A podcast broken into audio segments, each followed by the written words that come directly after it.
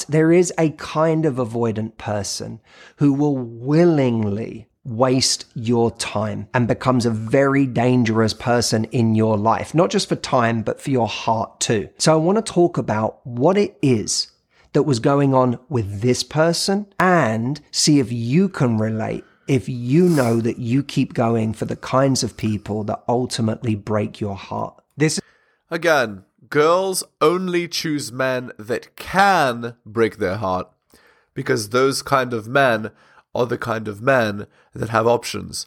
Also, when these girls say, I always go for avoidant men, they're purposely choosing those men. They're not like, I only attract avoidant men. No, you purposely choose avoidant men. You choose men that don't want relationships because you know they have other girls, they're pre selected, they're more attractive. That's why you choose them. This is a woman who had talked about having done this many times.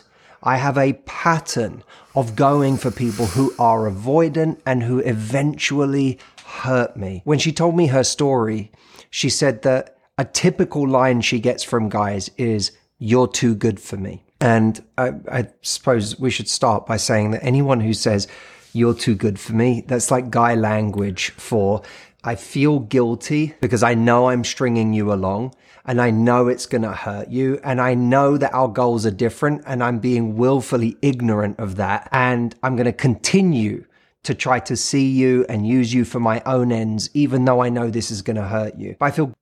No, I mean, I'm sure that's part of it. But like when the guy says you're too good for me, it's just manipulation, right? It's like, um, basically what he's saying is you as the girl you are being too you're, you're giving yourself away like like a girlfriend or like a wife to a guy that doesn't deserve it and he's even telling you that right despite the fact that he's not interested in that kind of relationship no it's true guilty about that. So I'm going to say you're too good for me because it somehow makes me look like the wounded soldier in all of this. And that's a sympathetic role to play rather than the perpetrator of your pain. You're too good for me. That- well, actually, the perpetrator of the pain is not the guy, it's the girl because she chooses to be in that situation.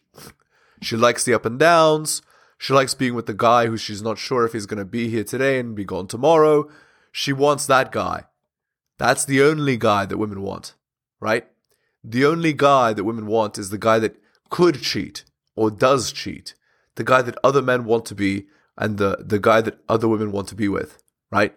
That's called pre selection. Women are hypergamous. They want a superior man. So uh, they want a top 20% man.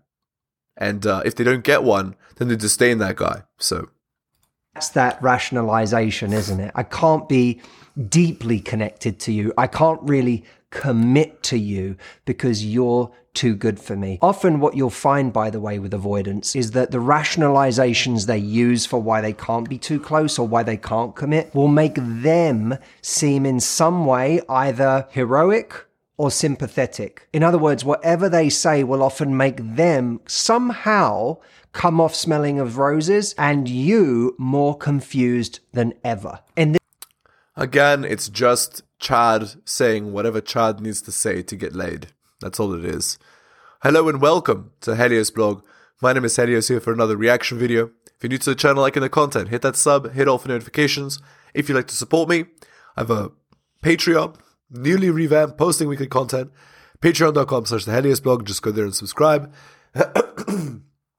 You could also drop me a donation like Tom M here. Shout outs to him. Uh, link is in the description. Let's continue.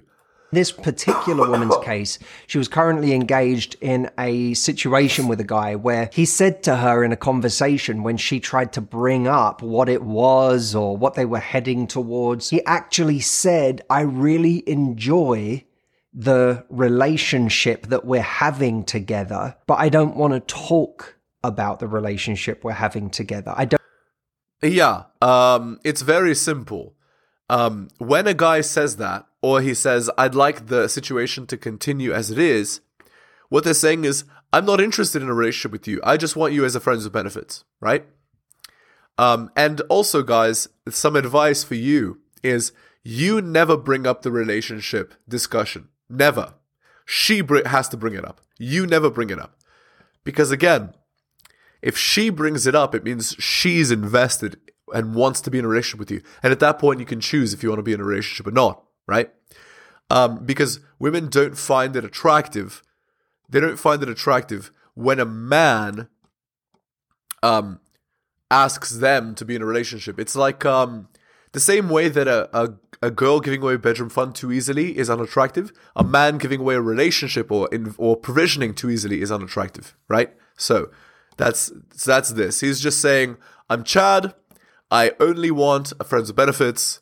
Uh, I'm not interested in anything else." That's a classic, a classic conversation, um, a classic line, actually don't enjoy having conversations about it. And that again is like a hallmark avoidant thing to say because what you're really saying is, I'm enjoying what this is giving me. I'm enjoying existing in the moment with this thing. I'm enjoying using it to meet my needs.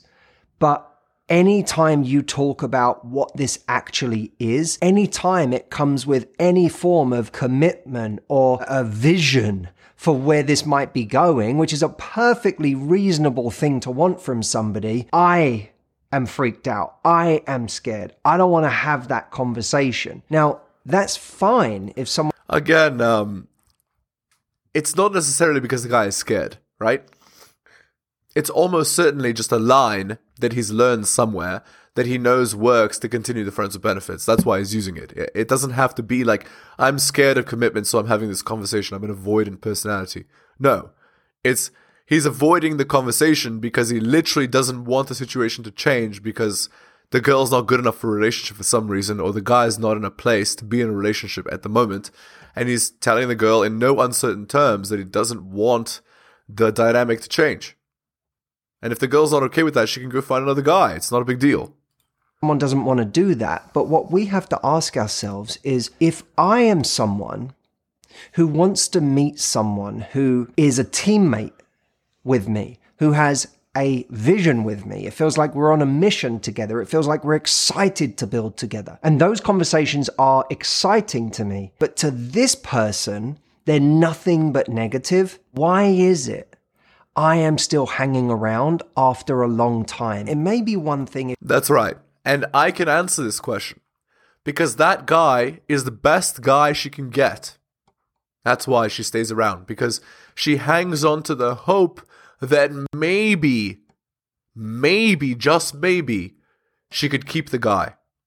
Right? She hangs on to the hope that um, he might change his mind because she doesn't want to go looking for another alpha. She wants this alpha you know, the expression is a bird in the ha- hand is worth two in the bush, right?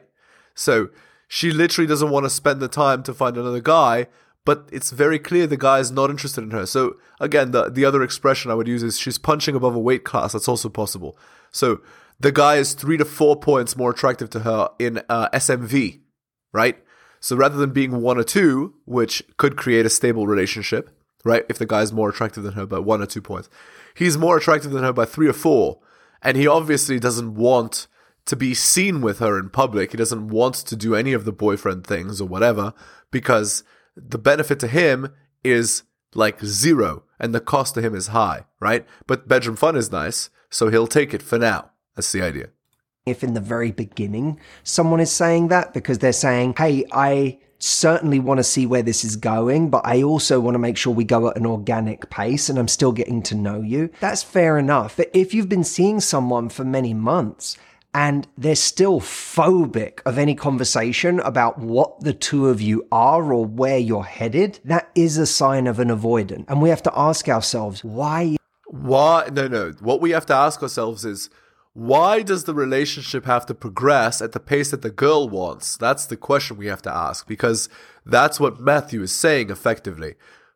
If the relationship is not progressing at your pace, there's something wrong. No, the, progress, the, the relationship can progress at the man's pace. And in fact, it should because the man is the leader.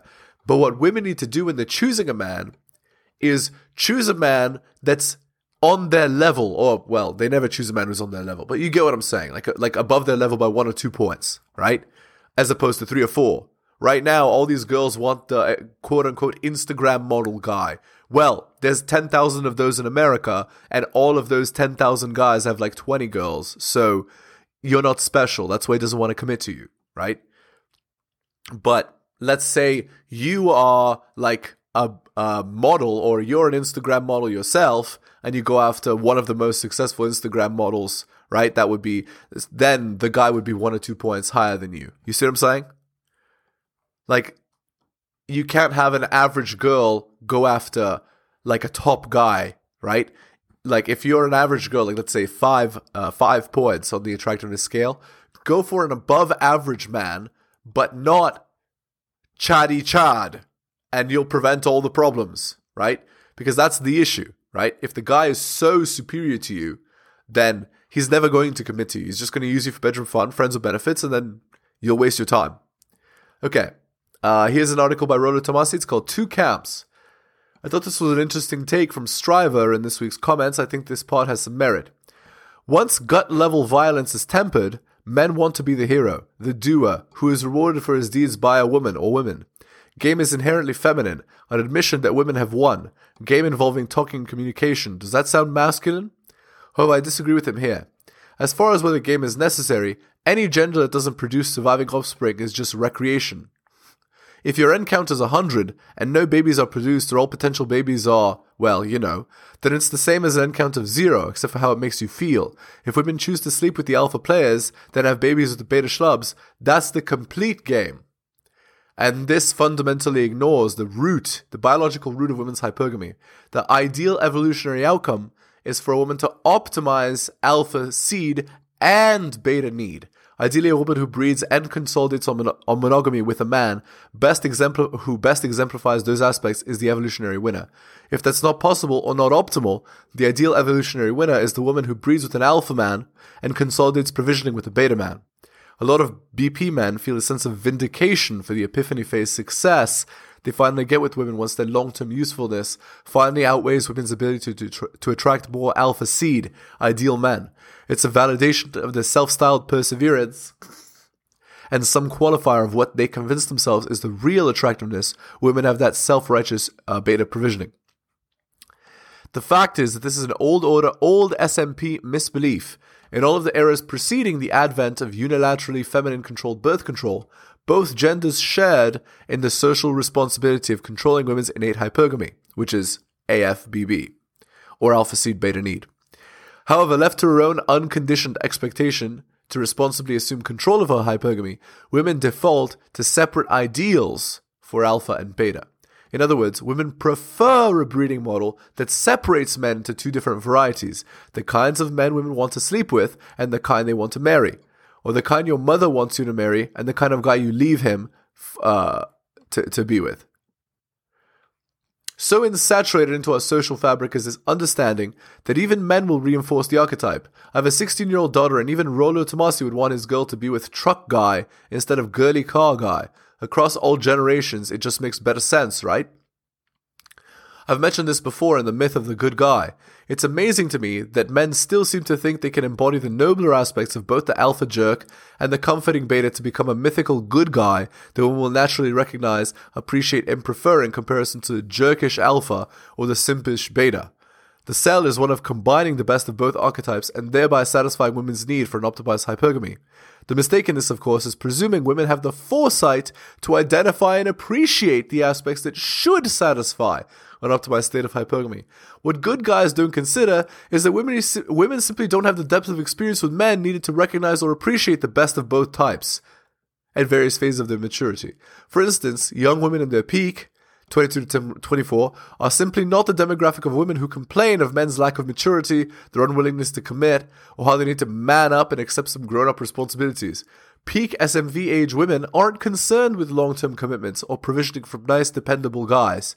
They're too preoccupied with enjoying the SMV peak with alpha lovers and understand the offers of commitment from betas are cheap and plentiful.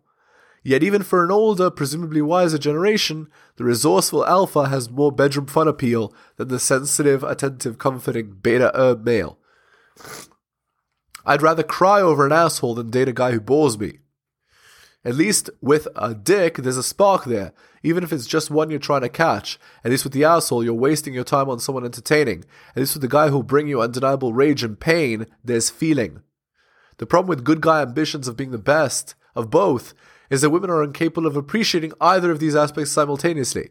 The predominant need women feel for beta comfort, dependability, and provisioning just prior to the wall is unrelatable to a woman in her peak SMV years when a predominant focus is exciting alpha recklessness. I speculated in Myth of the Good Guy that in today's marketplace, women simply don't believe the average man is capable of being the best of both types. I still hold to that assertion. Only apex alpha celebrity men are in any way believable, but mostly due to women creating this optimized character for themselves. However, and probably more importantly, women aren't interested in alpha excitement and beta trustworthiness in the same place, in the same man, at the same time. This separation of alpha exciting men from dependable beta men is a direct result of social empowerment women have been afforded and socially engineered by the imperative for the past five generations. This separate guise for separate purposes is the end game for socialized hypergamy. Left to the unilateral control of women, hypergamy doesn't recognize men who embody a long term optimization of their strategy. Instead, hypergamy, unfettered by social restraint, prefers short term mating with exciting but dangerous alpha genetic potential and an enforced long term responsibility to the C star CKing of parentally invested, emotionally invested, dependable beta providers. The separate need for these archetypes does not occur at the same time in a woman's progression to maturity. In fact, the only area of overlap is exactly the pre wall ages of 29 to 31, the age range when the majority of women agree that they want to marry and settle down. From a strictly evolutionary perspective, Striver's assertions that betas get the last laugh in the Genetic Olympics is correct. Nice guys may finish last, but no one says they didn't finish at all. But do they finish best? Unfortunately, on a subconscious level, women's bedroom fund strategy which then translates into social doctrine, develops contingencies for duping betas into provisioning for children not their own, or are outsourced as parents once they've been removed from the family unit. Either that or they're relegated to progressively bedroom fundless status of nominally male providership and parental investment.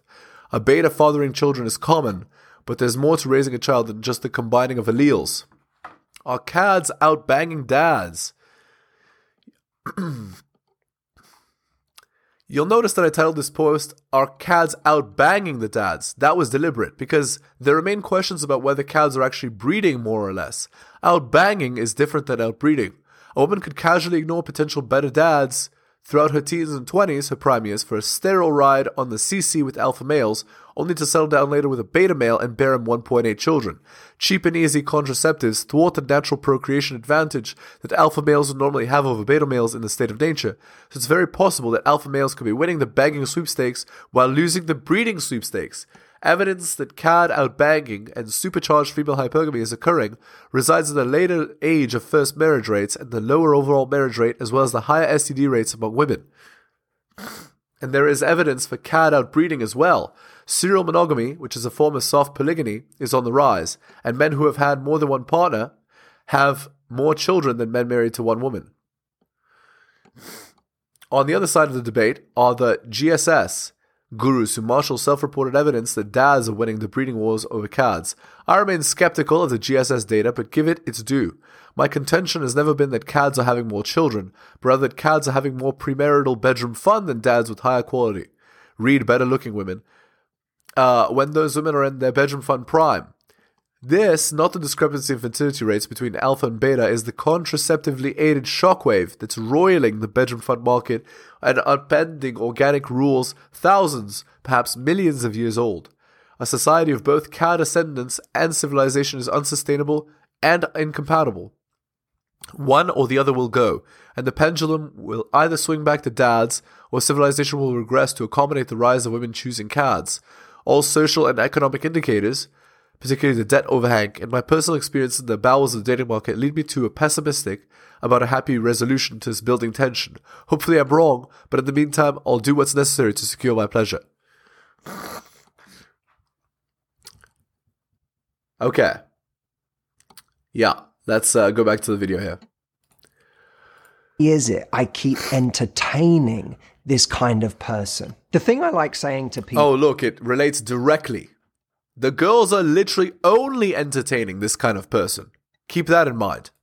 Is I don't want you to become a serious person all of the time who is constantly trying to scope out who's looking for something serious and you're grilling people with your questions to get to the bottom of it and there's no playfulness or sense of humor or romance in the process.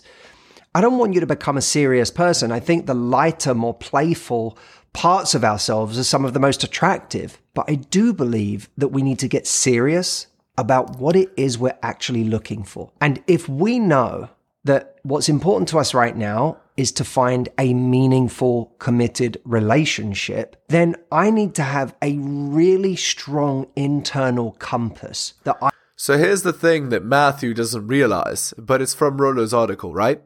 So, or maybe he does realize this. The idea is this women at 26 have a different strategy than women at 29, right? So they say, I keep choosing cads, right? But then at 29, they want a dad, you see? But they have no strategy for how to get a dad because all they've ever done is bang cads, right? And so uh, it leads to a disaster where they're not able to get married. What they should have done is gotten married when they were younger, when they were more attractive, when they were able to actually find that guy, right? But they waste that time. Either says, yes, this person is a green light because I can see that they're showing signs they're in the same place as me, or this is the wrong way. So, why is it we keep saying yes to avoidance? Firstly, I want us to exercise a little self compassion if you identify with this. The woman that I was working with in reality had had four or five relationships with avoidance. If you actually look at it over the context of a lifetime and all of the growth work she had done, which she had done a lot, she had come a long way. She was self aware, she was introspective, she had clearly done a lot to build her confidence. There was an enormous amount for her. To- okay, so what Matthew's describing is an uh, older woman with money uh, in therapy with him because, of course, you need a bunch of money to to be one on one coached by Matthew. Um, you know, a strong, independent woman, and wondering why she she can't find a man. Uh, the reason is because you keep choosing avoidance. It's because men are actively avoiding you because you're too old. You should have gotten married at 25. Or whatever. Gotten into a serious, committed, long term relationship with a guy at 25 and married him later right? That's what you should have done instead of whatever it is that you're doing here.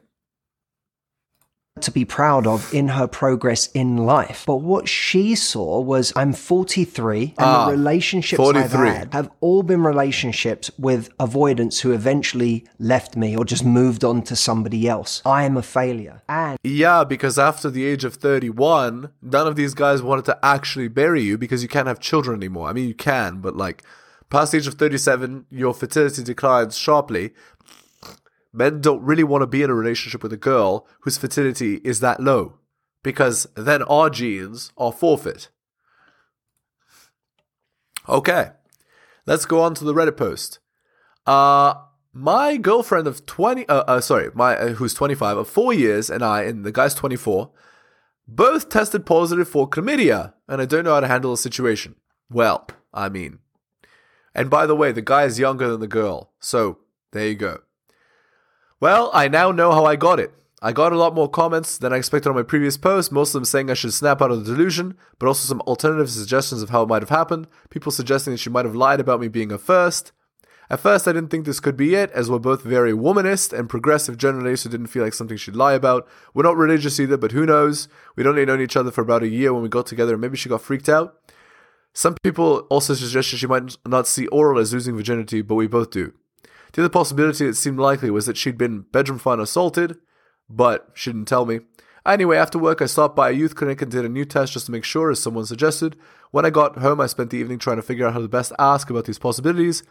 I'm either suggesting she might have lied to me or possibly bringing up trauma, so I wanted to make sure I did it in the best way possible, but I won't have to worry about it anymore. Reveal here. Luckily, she hasn't been bedroom fun assaulted, and unfortunately, she didn't lie to me about being, um, you know, not with other guys. The morning my last post, I was eating breakfast and watching YouTube on our shared iPad, like I usually do. I remember that the iPad is logged into a Snap account just to make sure I checked. If she's cheating, surely Snap would be where she's talking to this guy, right? Didn't see any unfamiliar names. I did, however, see that she had an unread message from my best friend, um, who's a girl, t- uh, 23, who covered for her, of course. Uh, I didn't know why, but I checked it. Gonna get tested today.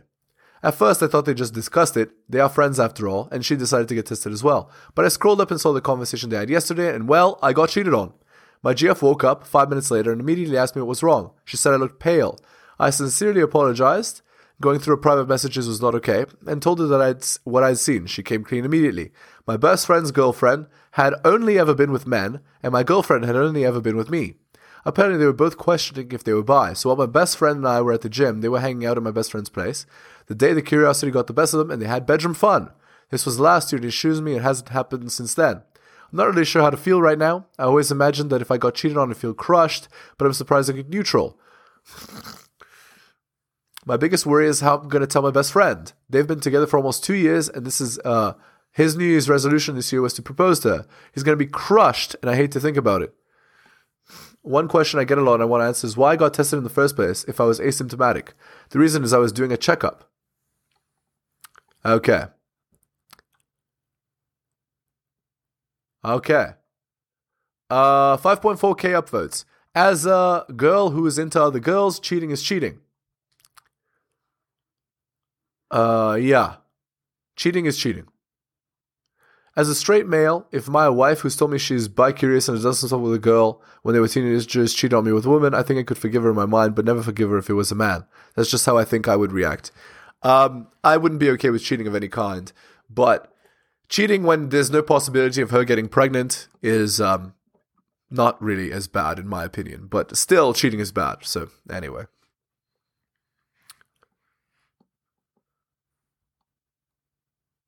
Okay. All right, we're going to end the video there. Again, if you're new to the channel, liking the content, hit that sub, hit all for notifications. If you'd like to support me, I have a Patreon exclusive content, patreon.com slash the. Just go there and subscribe. Uh, again, uh, you can also drop me a donation like Tom M here. Shout outs to him.